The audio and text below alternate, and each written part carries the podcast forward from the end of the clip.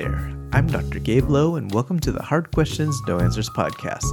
This is a show that is less interested in answering life's difficult questions and more interested in the process of wrestling with them. This podcast is a forum to celebrate the messiness that makes us human. It is a place to invite the unanswerable questions because often it is precisely these types of questions that push us to dig deeper, to think harder, and to refine our approach to life. So, if you get to the end of the episode and you still have lots of questions, then I've done my job. I invite you on the pursuit of no answers.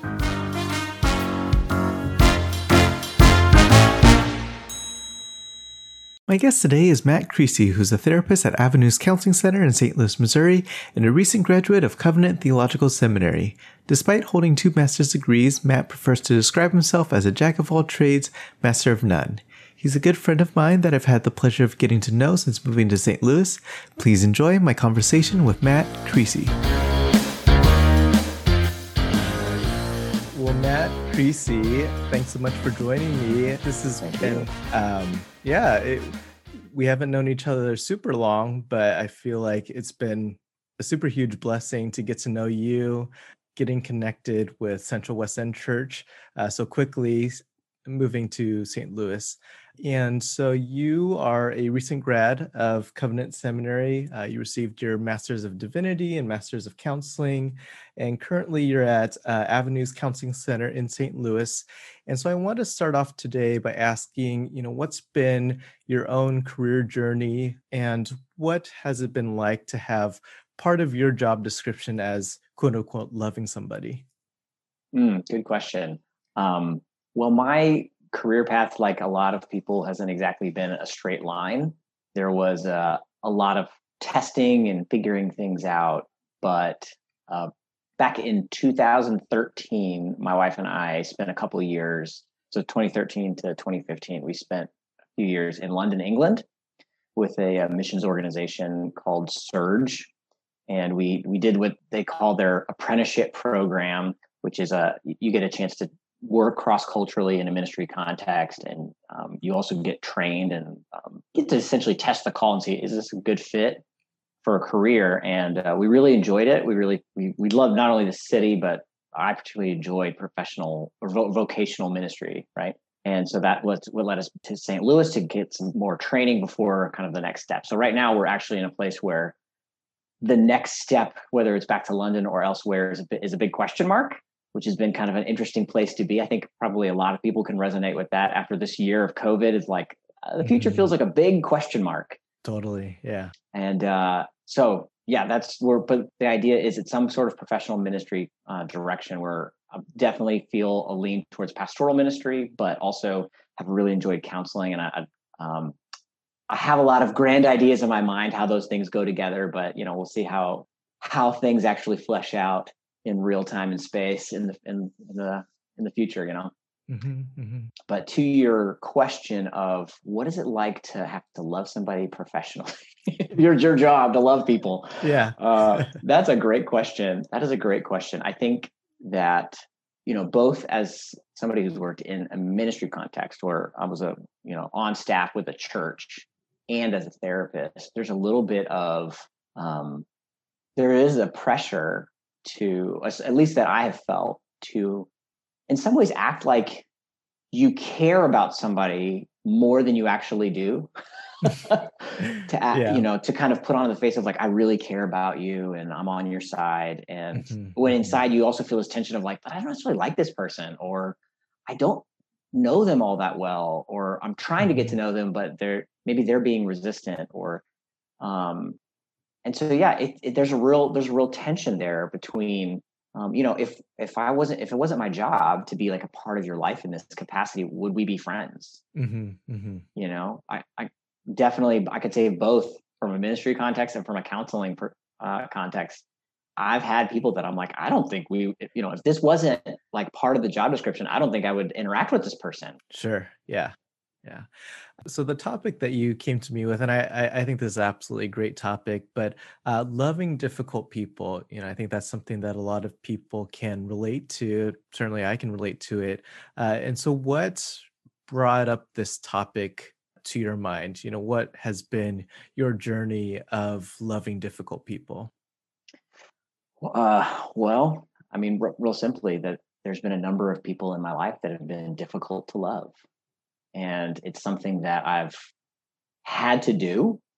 Um, maybe not, maybe not have to, but I've been, I feel called to do, and it's something that I've thought a lot about, and it's something that I've, um, yeah, because of my career, kind of the you know ministry and counseling i've been in some ways my education has forced me to really think about this on a level that i think maybe most people don't mm-hmm. um, or mm-hmm. uh, at least not and having to pour energy into really answering the question of like what what does it really look like to love people where they are which of course means if some if you're loving people where they are it means that sometimes you're going to have you're going to bump into these real points of friction mm-hmm. um, mm. right yeah yeah uh, so you and I share a similar passion, interest for mental health. Mm-hmm. And uh, maybe this is a little revealing on my end, but uh, something that I noticed when I started grad school is, um, you know, I think before grad school, I was very, uh, for lack of a better word, tolerant that I would put up with a lot of stuff. And mm. after going into the field, I feel like my patience for uh, annoyances and other people sort of went down. um, that's you know since I was in this field where I was constantly dealing with people who had quote unquote bigger issues, um, my tolerance for people who were complaining or uh, what we had called maybe first world problems sort of went down, and right. you know I think there's a degree to which that's comical to me, but also I think it's it's real. Yeah. What's been your journey in terms of who have been who has been easier for you to love and who has been harder for you to love? Yeah good question. Um, before i answer that I, I, think maybe it's helpful that part of that because i've had similar thing yeah that, i've had a very similar experience as well. I think it's important to notice that at least for me i, I noticed my i look back at my younger self I I think I was under this impression that to to love everybody, like I was that I was somehow called to love everybody, mm-hmm. and that meant um, that every relationship had to have this have very similar dynamics.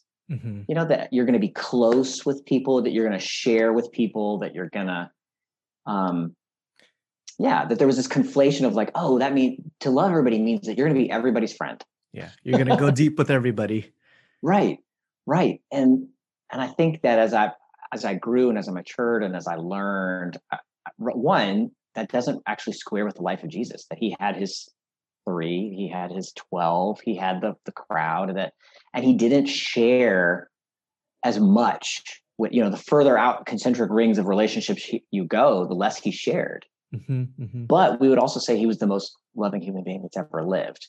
Yeah. So there's right. So we're recognizing, oh, love doesn't necessarily mean that every relationship is the same, mm-hmm. or that um, that it means you have to be, you have to necessarily feel really close with everybody. Totally. Yeah. So, but for me, I, I think you know, I definitely have. Um, I think probably like a lot of people, I've got I've got some family members that are really hard to love, and again, what's been interesting is I've grown and as I've matured and begun to really like been forced to really dig deep into my own story, into my own life, into the, the way I relate to people. You know, the dirt comes up, right? Um, mm-hmm. Um, both my own dirt, but also the um, the soil in which I was grown, and then realizing, yeah. oh, they're these dysfun- they're seeing these dysfunctional patterns weren't just like they didn't just drop out of the sky. That there are relationships that I have that they that fostered this. Mm-hmm. All that um, history. Yeah, that there's a history here, and so in some ways, it um, you know, as again as I've grown, of being having to recognize, you know, man, uh, this relationship isn't what I thought it was. Mm-hmm. You know, I had a I had a category for this relationship, but mm-hmm. maybe that doesn't actually fit the reality of the way the relationship works. Totally. My um my supervisor gives uses a great illustration, and I think it's been really helpful for me. Is he he um, he calls it the circles of intimacy, hmm. and so you kind of imagine this like bullseye board, right? There's like a little circle in the middle, and then concentric rings as you move outwards, and each ring kind of represents a category of relationships. So like way on the outside, you got strangers, and then you got one level in uh, is acquaintances, and then one more level in is um, friends, and then one level in after that is good friends, and then another mm-hmm. level in you got family, and then at the very very center it's like you and your spouse or partner, mm-hmm, right? Mm-hmm. And so, the, but those labels are just categories, sure, right? And so as you evaluate a relationship, especially one where you you the assumption is okay, this person is my my parent, this is my mm-hmm. sibling, this is my you know uh, somebody my, my pastor you know mm-hmm. they should be on this you know one of these inner rings but actually as i really look at the relationship and the way that it either just the way it works out or actually the way the person has acted towards me it's really not there. It doesn't actually belong in that category. Actually the relationship kind of belongs in this in a further out category like friend or acquaintance. Mm-hmm, mm-hmm. Um, and he uses that illustration really to help people think through like when you're thinking about interacting with somebody who's difficult to love and what, what's mm-hmm. appropriate what am i comfortable with them you know their involvement in my life well mm-hmm. thinking you know even though strictly speaking this i'm related to this person yeah really the way that the way that our relationship is played out is really they're more in the acquaintance category and if i'm not comfortable with somebody that whose I, last name I don't know, who I only see at work a few days a week, coming and sleeping on my couch, then it's probably not appropriate for me to let this family member do the same thing. Mm-hmm, so mm-hmm. that's that's been a helpful category to think through. That you know, again, that's intimacy isn't for every isn't um, intimacy is not something that is actually the same in every relationship, and that yeah. there's there's that that has to be earned, mm-hmm. and that's something that has to be thought through like what you know what is appropriate for the level of intimacy that we actually have mm-hmm, mm-hmm.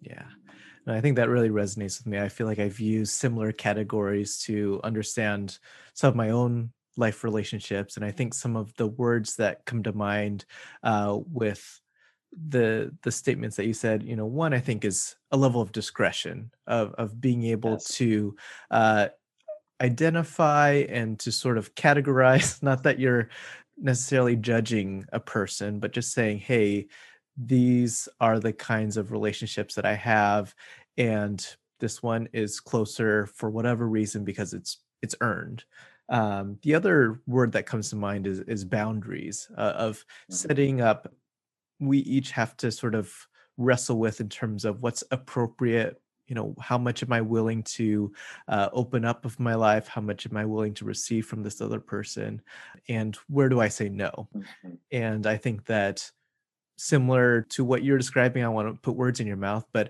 uh, i think at an earlier point in my life i had a difficult time saying no that uh, it was always yes yes yes and being very accommodating so i'd like to sort of pause and sort of wrestle with what does love really mean? How, how would you define it? And I, I, know that we're not going to necessarily um, be the be all end all of defining the word love, but especially when it comes to setting boundaries, you know, what kinds of words or what kinds of ways do you conceive of this idea of loving somebody?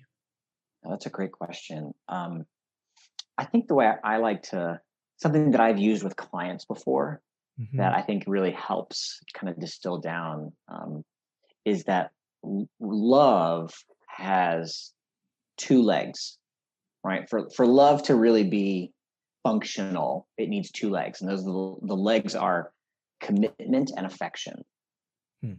right? And the greater the degree of both of those things, really the the deeper the relationship and the deeper the love right? So if you think about, you know, I, I, often use this with clients when we're talking about romantic relationships, but I think it actually applies to other relationships as well.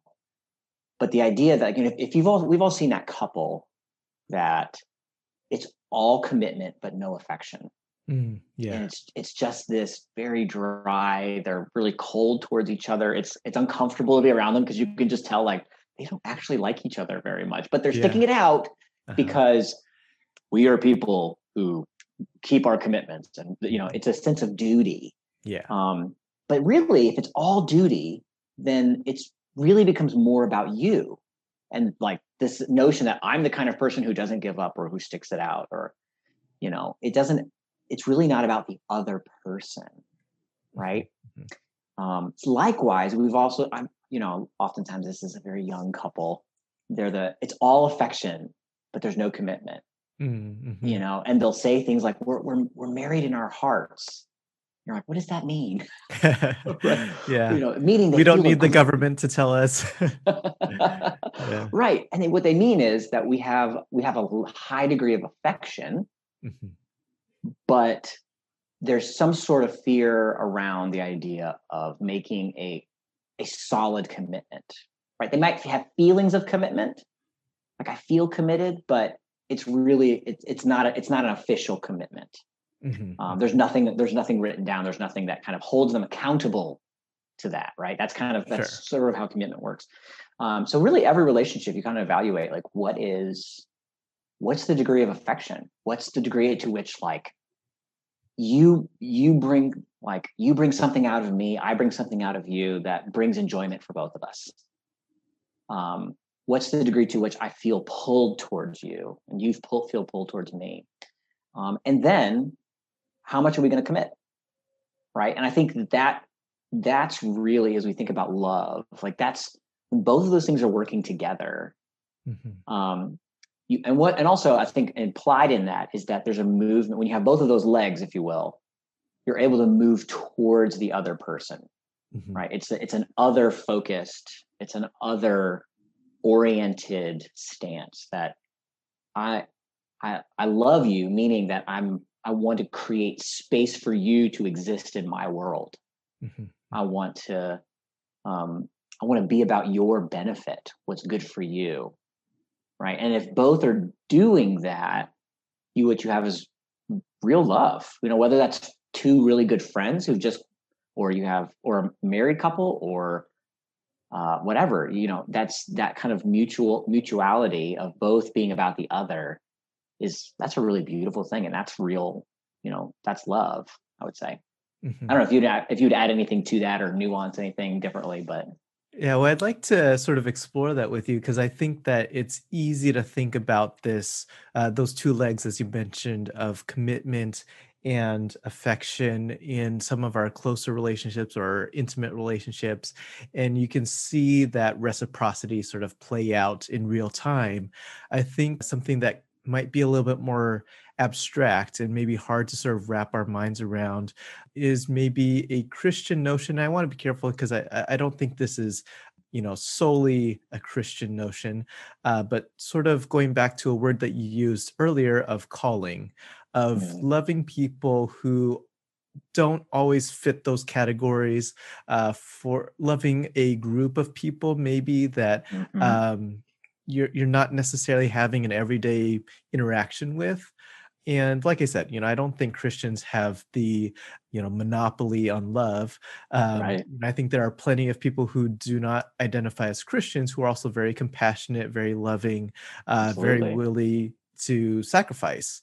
And so how do you sort of see commitment and affection sort of playing out in some of those ways? And let's just sort of take an example of um, you know loving those who are less fortunate or those who are oppressed but you you don't necessarily interact with them on a daily basis right. That's, no, it's a great question. I would um, let's take both legs one leg at a time. So, starting with commitment, I think, uh, well, as a as a Christian, as somebody that follows the teachings of Jesus, Jesus told us the parable of the Good Samaritan, and the whole point of that parable really is, you know, where's the boundary line between us and them? Where's the boundary line between us, us, our people, and the uh, you know the other? And Jesus really challenges that by kind of saying, if everyone is made in the image of God, then in, on some level, you belong.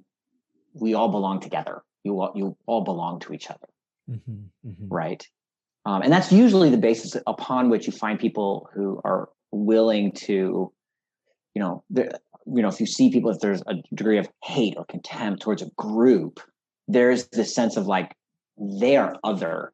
Mhm. I don't belong to them. They're not, you know, where. And then there's this affinity for ours, mine. right? Mm-hmm, mm-hmm. Um, and so it's really about that question of commitment is where do we draw the boundary line, right? And there's going to be different levels of commitment within the boundary line, of course, but at some point you have to like commitments are always to things that are ours, mm-hmm. things that uh, in some level are, are belong to us or connected to us. And so for you know, Jesus' answer is like you, you humanity belong to each other because you're we're all made in God's image, mm-hmm. right? Um, so I think there's that, and I think if you even ask people who are not Christians, they're they would have similar answers. They're like, well, we're all part of the human species, mm-hmm. Mm-hmm. right? Yeah. Um, and I think so, so there's commitment piece, and I, moving to the affection piece, I think affection is really born from what we would call empathy, the ability to kind of see yourself and the other and resonate with um, right that there's this um, so like I, I, think a good example of this is you know a parent with a child um, that there's you know every parent there's a there's a very strange like affection that you feel for this person you don't know. You know when your child's a baby like you don't know them. They've they you have zero knowledge of who they are as a person. They're uh-huh. just like this little bundle of need you know but you feel this profound affection for them. Mm-hmm. uh, and a big part of i mean that's complex. There's you know there's there's hormones going on there there's a whole biochemical cocktail that's wonderful that just bonds you to this baby. But i think you know kind of zooming out from that as well there's also this element of like again this that's one that sense of belonging but also that i see myself in you. This kind of like you're like me mm-hmm. but you're but you're different. You know and as a parent I, I, as other parents can attest there's also a sense of like when when your kids act like you there's a little bit of that oh i don't like you so much right now right but yeah. but unless it's things something about yourself that you actually that you like you mm-hmm. know that there's you know like if you're a musician and you love music and your child gravitates towards music you're like yes and you feel this great sense of pride and like affection for them because they're they're emulating something that you value mm-hmm, mm-hmm. and i think there's that that some that empathy that like recognizing recognizing yourself and the other is what really produces affection mm-hmm. um and so you know again you have that those intimate relationships where you see that but if on those people that you just you don't bump into every day you know where does empathy comes from it really comes from you know if we're looking at somebody who really looks different than you who has a very different life than you a very different lifestyle than you how, what what enables you to really connect with them and feel affection for them it's empathy it's the ability to look at them and go you know what I, there's a lot that i don't there's a lot of things i don't understand but i but i know what it feels like to you know connect with feeling lonely mm-hmm, mm-hmm. i know what it feels like to feel left out or to feel pain. Yeah. And so you yeah. see that in another person. And if you're able to access that in yourself, I think it begins to create that, that sense of affection. Mm-hmm, mm-hmm. Right. Yeah. Like when your kid comes home and didn't get invited to the birthday party, you mm. sort of can connect with that.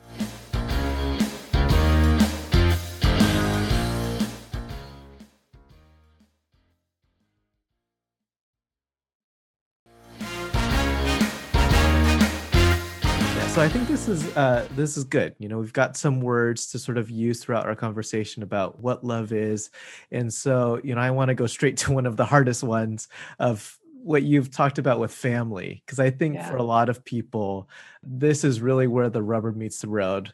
There's difficult people to love, you know, friends or acquaintances or other political figures. We can get into that later. Um, but I think family is where the rubber meets the road uh, for a lot of people.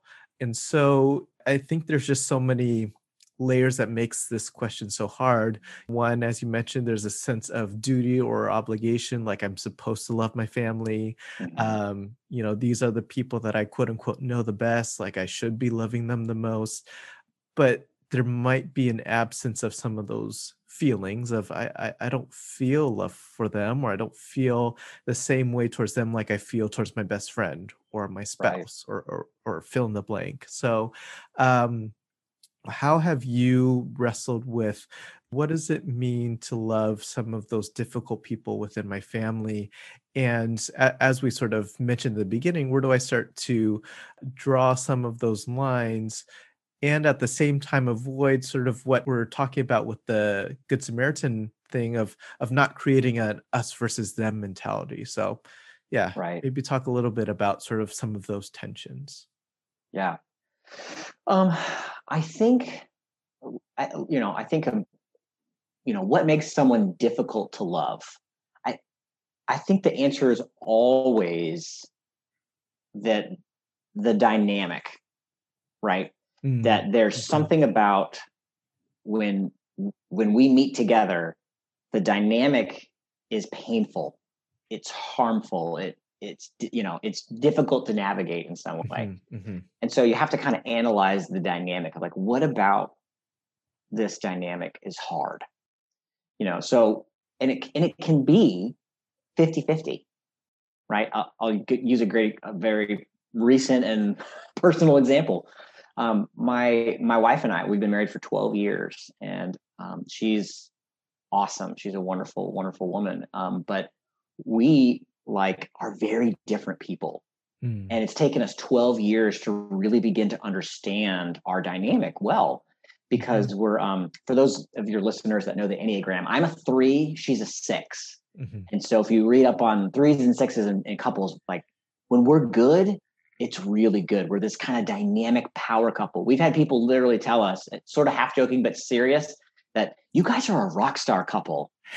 just because we we have these very complementary gifts and we work really well. When we choose to work together, we work together really well. Mm-hmm. Um, we mm-hmm. kind of we can really bring out the best. Yeah.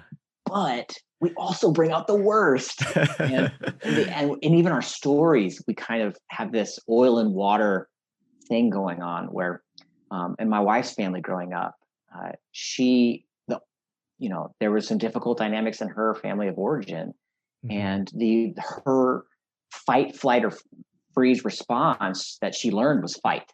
Mm-hmm. Um, that was the the thing that worked. That was the thing that got her needs seen. Mm-hmm. And so she got really good at fighting. You know, like, and for me, it was the opposite. Um, anytime someone yelled in my house, it was t- it was with the intent to shut the conversation down mm-hmm. it's mm-hmm. like nope you you don't get you don't get to have a voice anymore yeah. everybody be quiet and go to your rooms mm-hmm. um, so because emotions were kind of seen as a negative thing in my house they were you mm-hmm. know they were not to be trusted they were too subjective and so to to have a conversation and to be heard to be seen you had to be very calm and so I learned, I kind of this com. Actually, I've I've heard people call it the fawn response. I think it's very mm-hmm. similar to a freeze, but um, I, when when when tensions get high, I'll either kind of freeze, which I have mm-hmm. done plenty times before, or I'll do this thing where I, I kind of try to appease. Mm-hmm. Yeah, you know, placate. placate. I'll over apologize. You uh, know, sort of submit. Like, yeah, like oh, hey, guy, you know, oh, can we?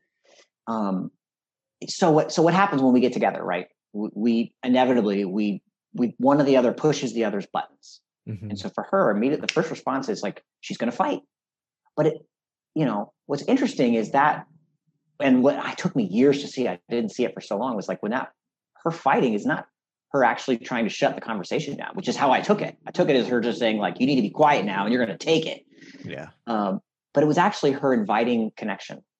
Mm-hmm. is saying like will you hear me? Will you see me? Will you connect with me? Yeah and so here i am shutting down trying to like oh oh no you know like i i, I gotta like wait until she's calm again which would just mm-hmm. make her more upset because i'm like pulling away from the connection totally and yeah.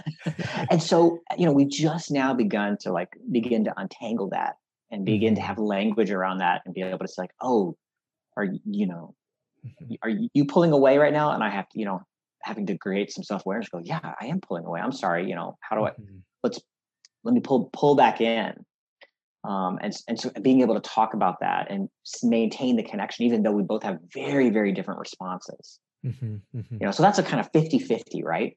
Yeah, um, yeah. but then you have family members where you know you kind of i think there's still there's always something for you to be evaluating about yourself. There's always something to go like what what am i bringing to this dynamic?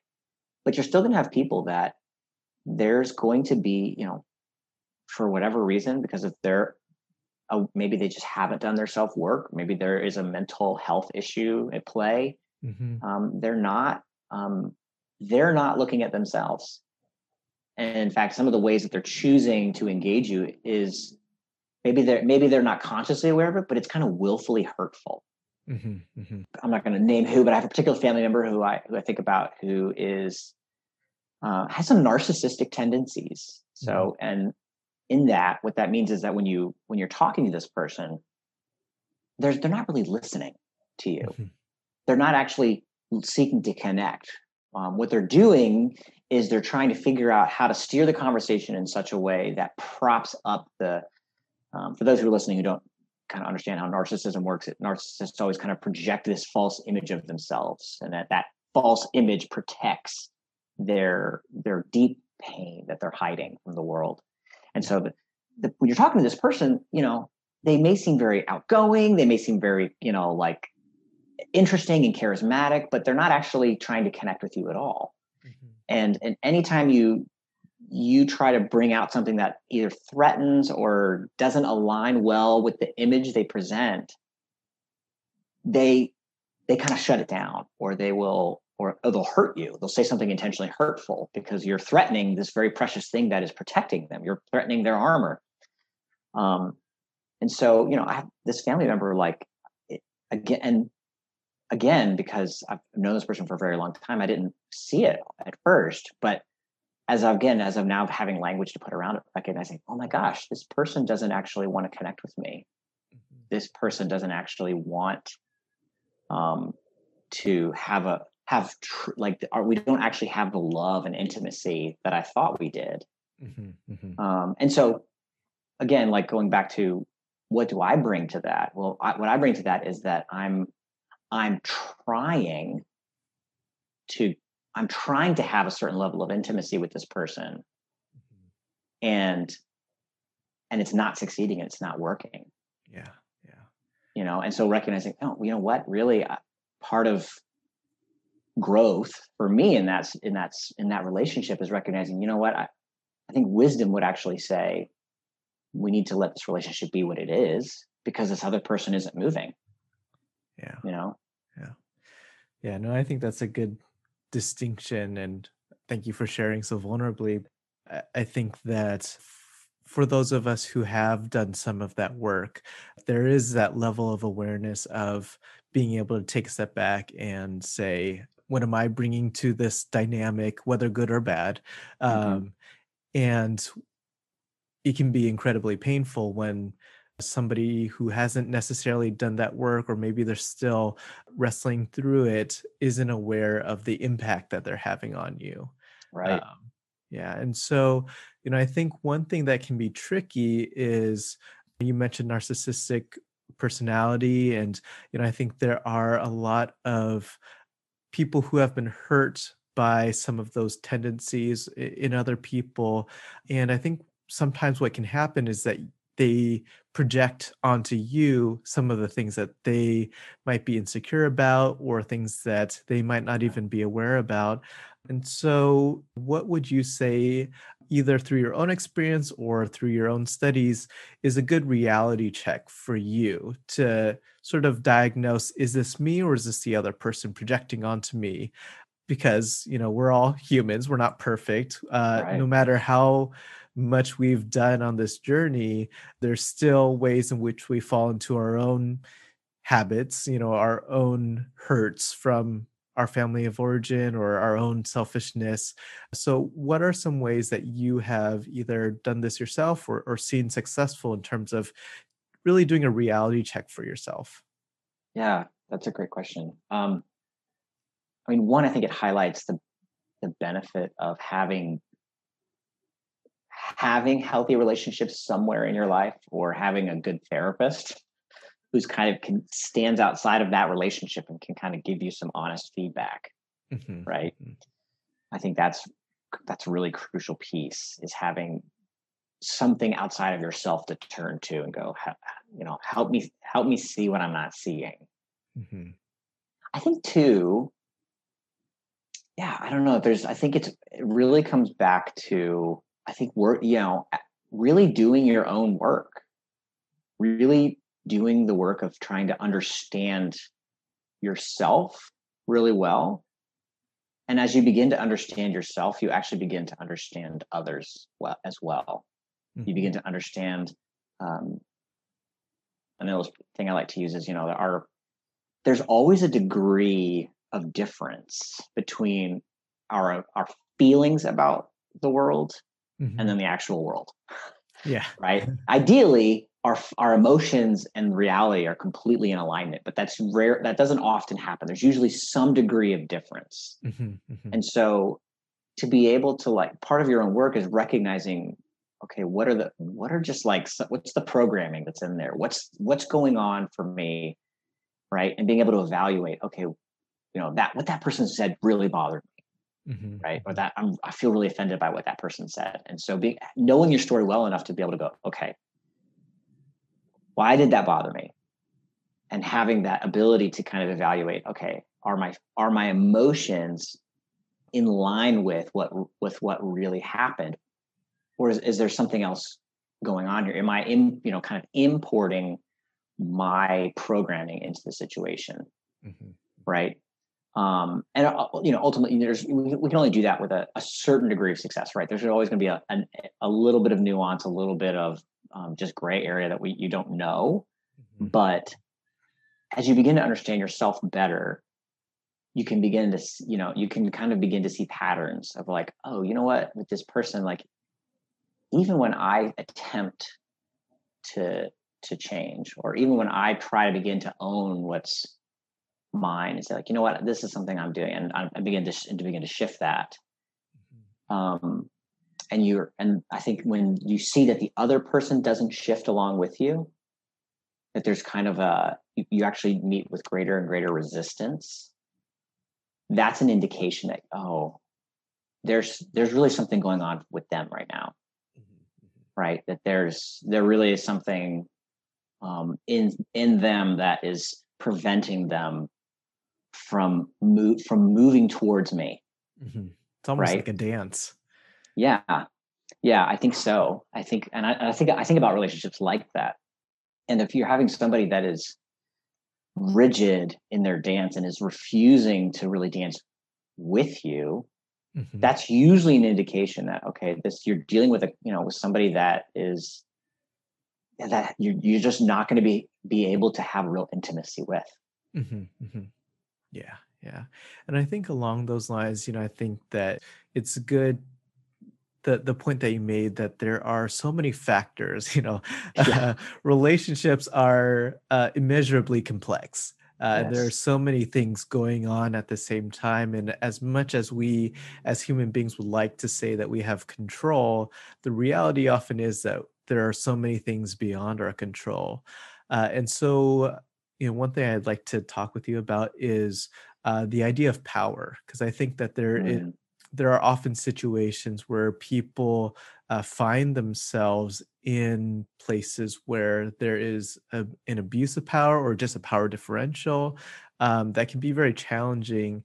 And you know when we're coming at this topic they they might be thinking you know why why are you telling me to love this person? Uh, like what does that even mean and, and I think there is a, a, whole spectrum here. You know, I think it can be something as benign as a, a, parent having, con, you know, power over a child, and hopefully they're using that uh, power and authority well. Uh, but there could be situations where it's not so benign and, and very damaging or toxic, where there's some sort of abuse going on. So, um, how how do you sort of nuance some of these ways of if somebody came to you, say a client or a patient said, Hey, uh, I want to love this person, but there's just such, and you're perceiving uh, a huge power dynamic going on. Yeah, yeah, that's a good question. I appreciate too that you use the word power and authority. I think that's a helpful that's a helpful distinction. They they often go hand in hand, but there is, um, you know, we all have power you know, we all have, even like an itty bitty baby, you know, that you think that's the most powerless thing imaginable is this little baby, but wait till that baby starts crying. And and things start moving right? Uh-huh, to, uh-huh. to, they're to affecting their environment around them.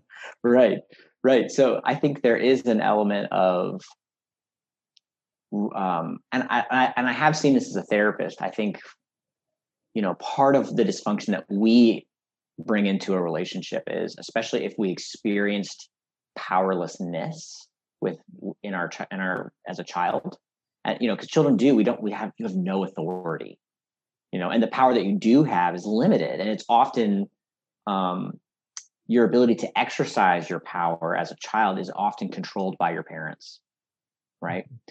Um, and so if you if you kind of were had an experience of powerlessness that can really affect the way you think about yourself. And, and i've seen i have a lot of clients who come in with this feeling of like innate powerlessness. Like mm-hmm. i can't do anything. I have no I, I can't change anything. Um, and so a lot of times the work is like figuring out actually you do have some power.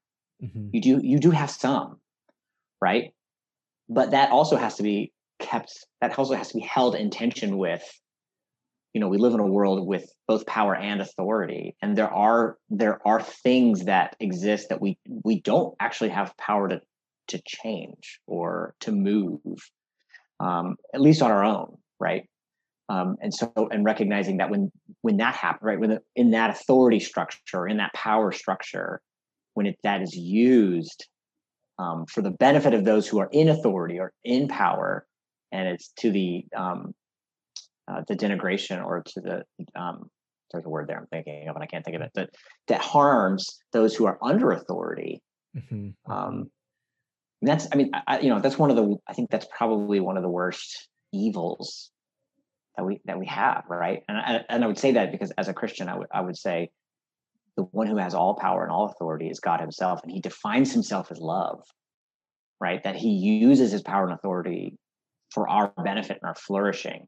And so we made in his image use it in a way that is destructive for those under power or under authority.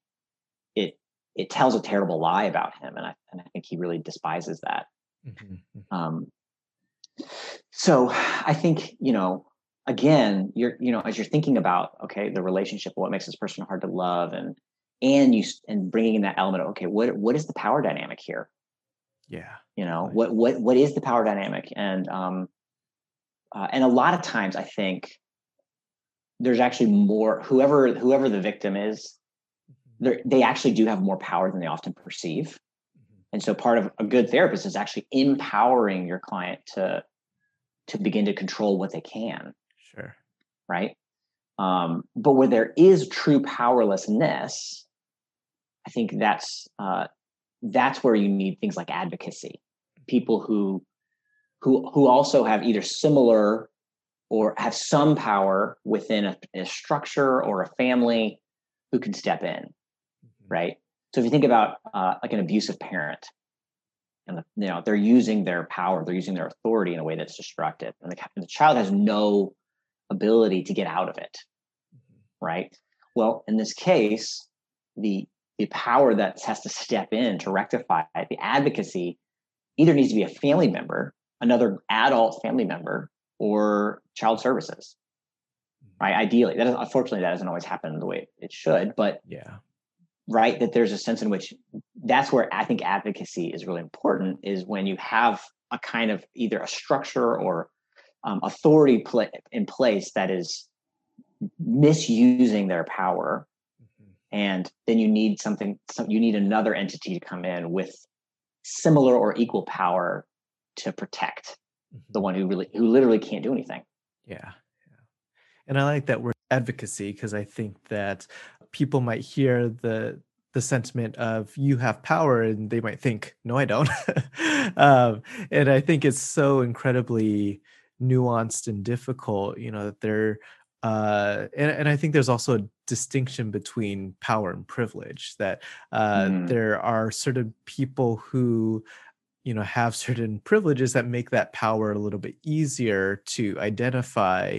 Um, and for somebody who might be, as you mentioned, uh, experiencing some of those that powerlessness, the power might come from a less obvious source. Uh, it might right. not be quite as obvious where that power is. And as you mentioned, it, it might take a little bit of advocacy to sort of empower somebody or empower a group, or it might take thinking about things differently or creatively or with a therapist to sort of figure out where do I have power in my life? Where can I make a change? Where can I do something differently? Or where can I, um, you know, address this this wrong or this injustice that I'm experiencing? So, yeah, yeah, I, it's a challenging topic, and and as we're mm.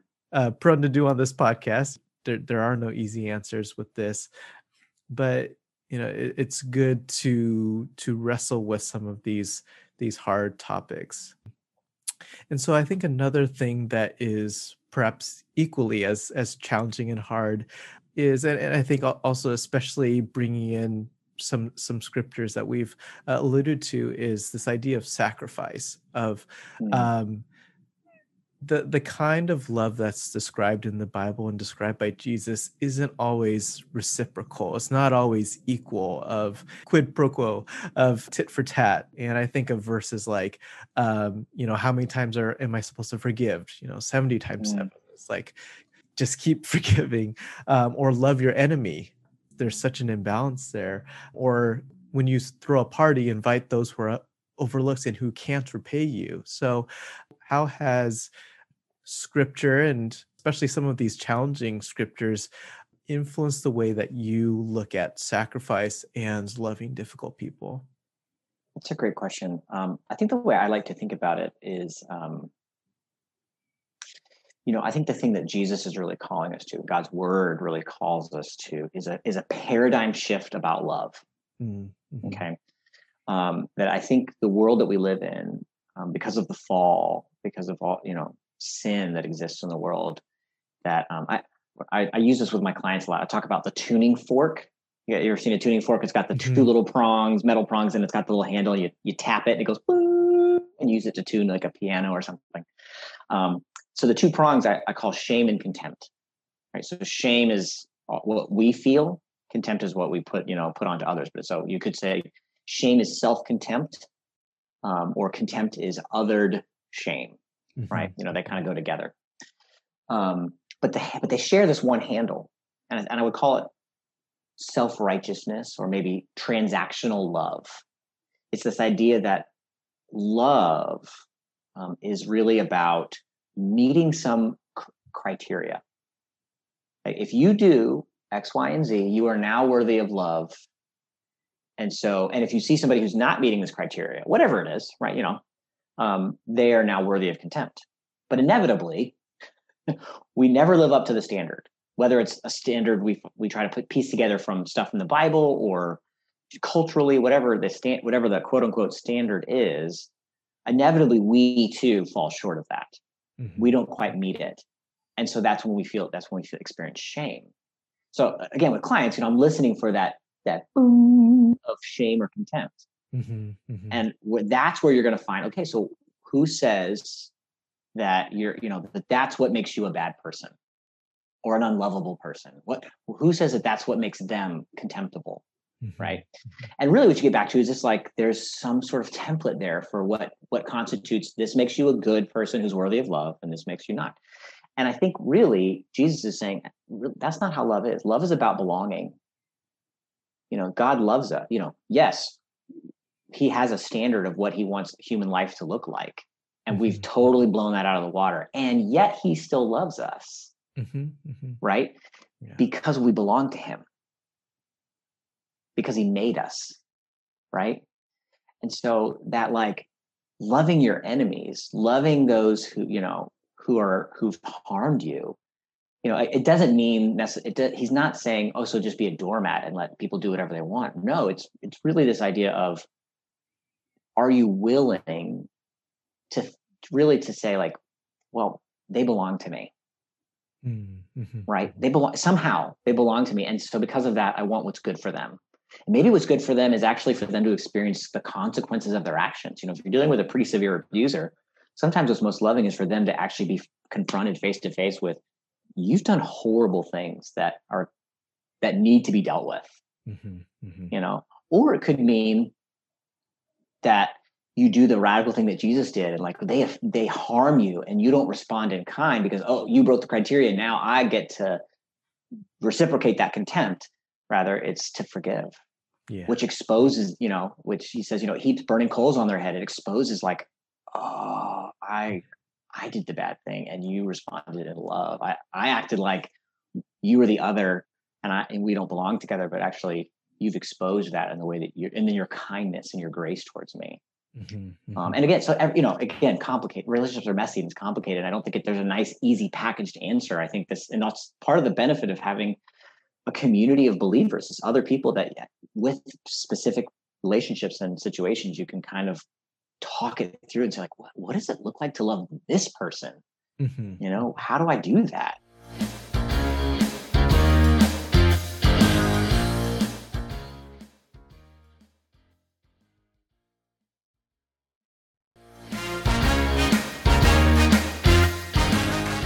And I think it goes back to the word we are throwing around earlier of power, of you know when you exert that forgiveness, in essence, you're exerting your own power, uh, Yeah. and it, it- and power goes both ways. You know, you can have the power to respond in kind, uh, but you also have the power to completely reverse the situation and stop that cycle of of retribution. So yeah, no, I, th- I think I think that's a a good way that you sort of put it. And I think the other word that comes to mind is is justice. You know, I think that um, often in in our world we seek a sense of fairness or or equality, and when that is disrupted, there's such a it can feel like such a personal offense of yeah. you know you disrespected me or or you sort of infringed on me or or maybe uh, on, on behalf of somebody else of of you infringed on their rights or, or on uh, their well-being. But you know i think i'd like to explore some of that paradigm shift because i think you're on the right track you know i think that there is this sense that god is calling us to a higher way of of living beyond just tit for tat. Um, and, and so you know when you think about loving difficult people i think there are very few things in the bible that are are more difficult than this Mm. um and so i think that it can feel very lofty uh and going back to some of those feelings that that i f- i feel like i had before of i've just got to love everybody i've just got to like just give it all away Yeah. um th- there's there's nuances and levels to that. So when you hear some of these very lofty things in the bible how does that sort of turn into practical for you? And you know i think also you're not just a therapist but you also preach on occasion. I've heard you preach and you've done a very good job. Um, and, and so you know how do you make some of these very lofty thoughts practical? Yeah, um, it's a good question. I think the way I would, friend, I'm trying to, I'm struggling how to remember how he exactly articulated, but I think he said it really well in that, you know, that the more, you know, the more specific that you get, the more you have to move away from absolutizing language Hmm. you know that there are um like when it when you talk about like there needs to be justice you know that's a and yeah there's biblically speaking we we have a category for that but when you but then when like okay what does it look like to have justice in this situation Mhm. or in this right you're you know not just in america but in this situation what that happened right it it it gets you really have to start moving away from absolute language you have to start Mhm. and and you're and you also get away from like idealized results because of the the brokenness of the world we live in. We really aren't going to have perfect justice that we long for. Mhm. you know we move towards proximate justice and we want and we move in that direction trusting that one day things will be absolutely made right everywhere forever. But until that day um we're we're moving towards proximate justice. And and i think that's the very that's the real like that's the thing we don't like because it means you know it means like okay how do i actually deal with it's actually a lot more comfortable to kind of sit back Mhm. and talk very very kind of like in like very generalized language like we need justice we need you know you know this and um when really it's like well what does it that mean here Mhm. you know Mhm. and i think there's i think there's a real you know there's a real sense when jesus talked about love your neighbor he didn't, you know, he means like treating everybody as if we're part of one big human family, but he he uses the language of neighbor. Love the person next to you who you who you're crossing paths with. And you know, and it, immediately when you do that and you actually begin to say, okay, take that seriously, it it, it kind of brings it down a little bit to that practical, like, okay, I, I, I'm not. This isn't going to be perfect. Mm-hmm. It's going to be messy. It's going to be really like uh okay that there's not going to be a night. it's not going to be all nice and squeaky clean there's going to be some rough edges to it um and i think that's okay yeah that's yeah. you know mm-hmm, mm-hmm. yeah i think that yeah that's a really good point that it's, it's very easy to make excuses when you're sort of seeing things at that thousand foot level where yeah um, and i think the the other word that comes to mind is is res- responsibility that we can um, shirk some of that responsibility when it seems like oh it's too big or it's the lawmaker's job to do that or uh, mm-hmm. uh, you know it's the church's job to do that right.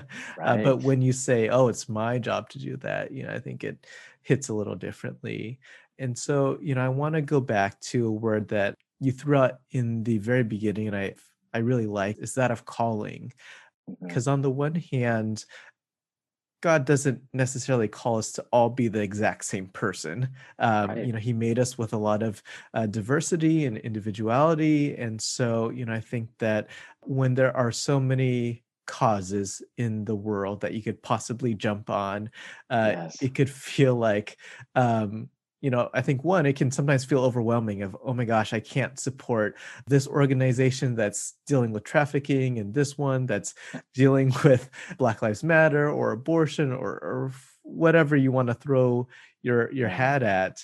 Um, but at the same time, that also can't be an excuse to be paralyzed or or to be inactive. And so, how do you conceptualize this idea of calling um, and, and, you know it, it, doesn't have to again it doesn't have to just be a christian thing that i think that uh, yeah. people who are are not christian also sort of can speak to the sense of calling uh, and sort of a, a transcendent sense of uh, communal or neighborly responsibility so uh, how, how do you think of of calling within this context yeah i, th- I think um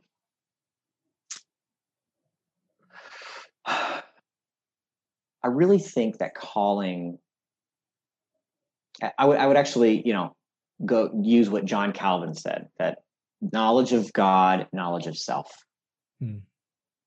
No, you know, and the two go hand in hand and they work off of each other, right? That as the more you begin to understand who God is and the, the world that he's made and um, the, the nature of the universe that he created, and the more you begin to understand yourself both your dignity and your depravity. Mm-hmm, mm-hmm. Um, the, knowing those things is really going to empower you to to see with clarity.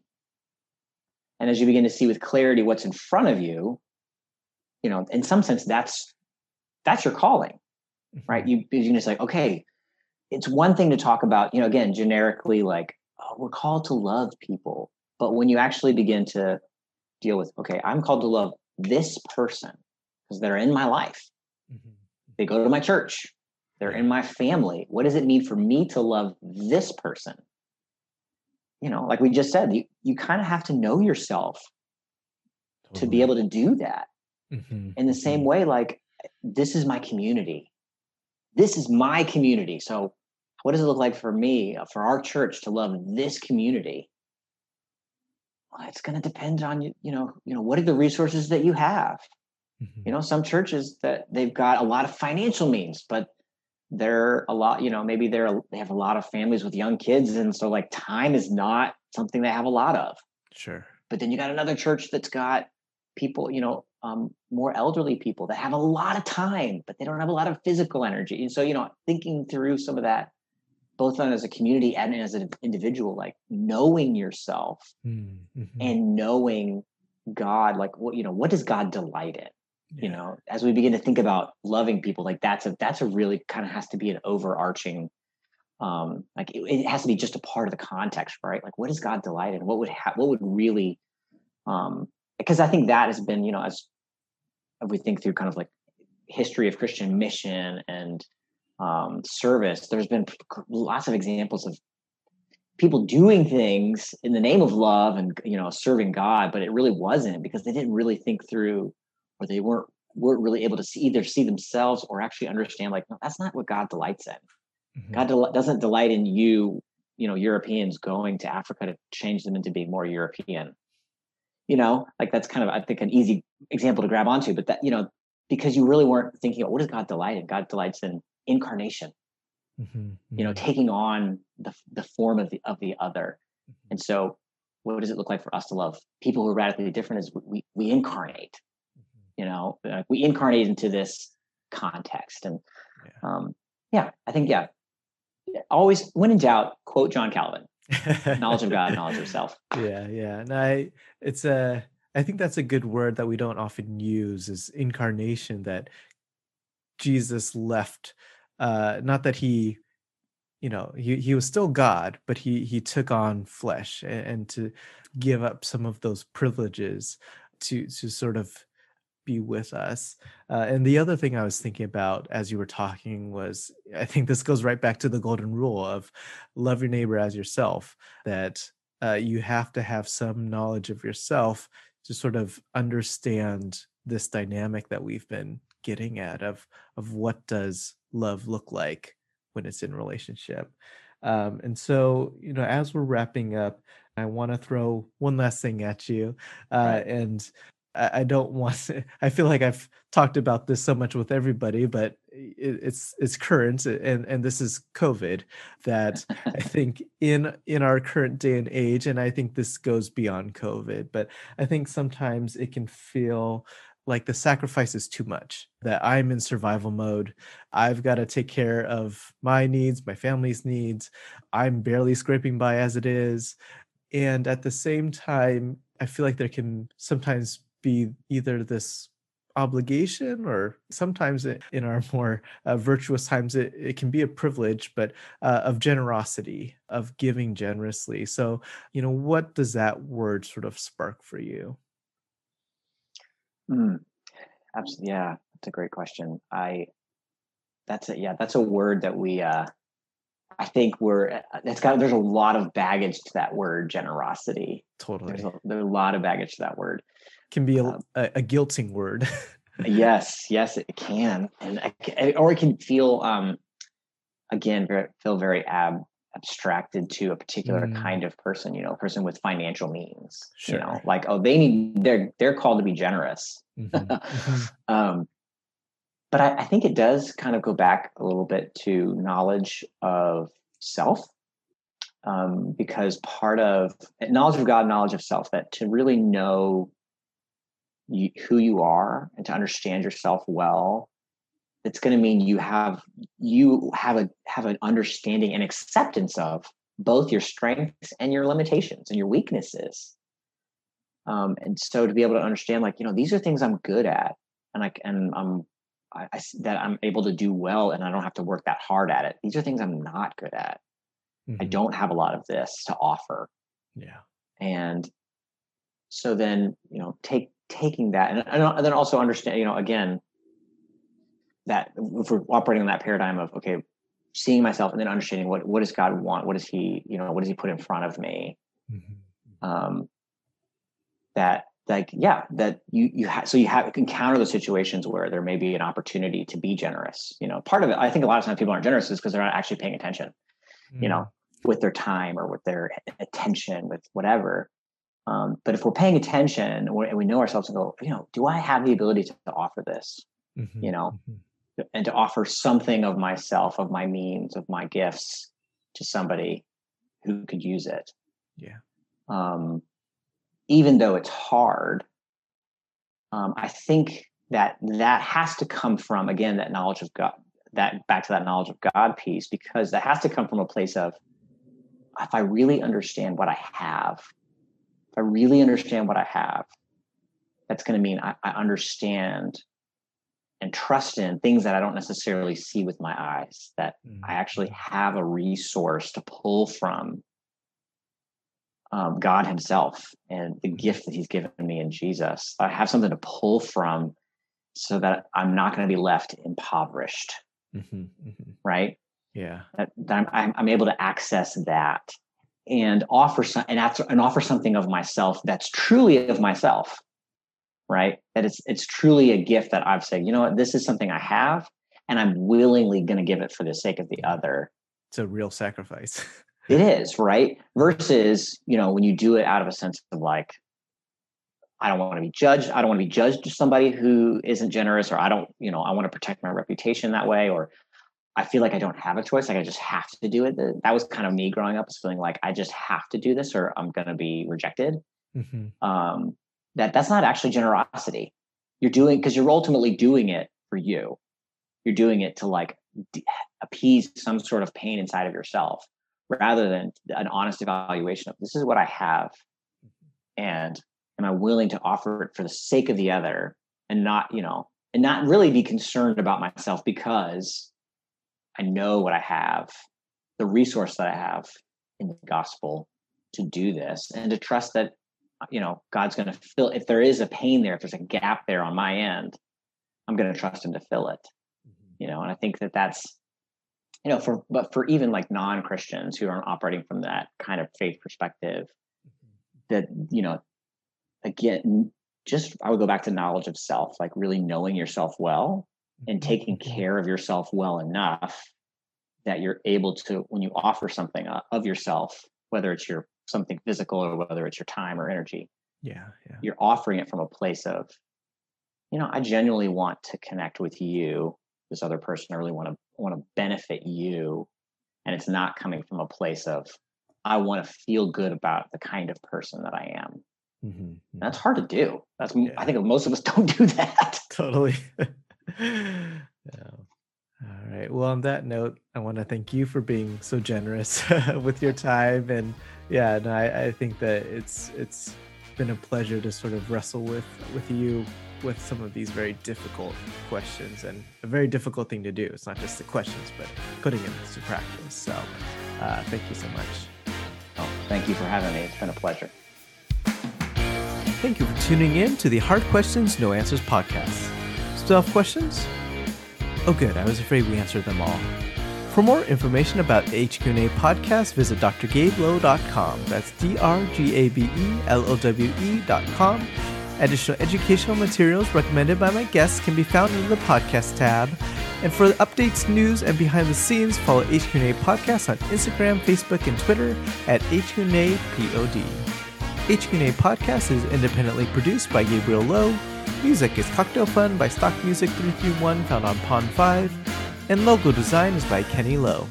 Stay tuned for new episodes released each Wednesday, and thank you for joining me on the journey of no answers.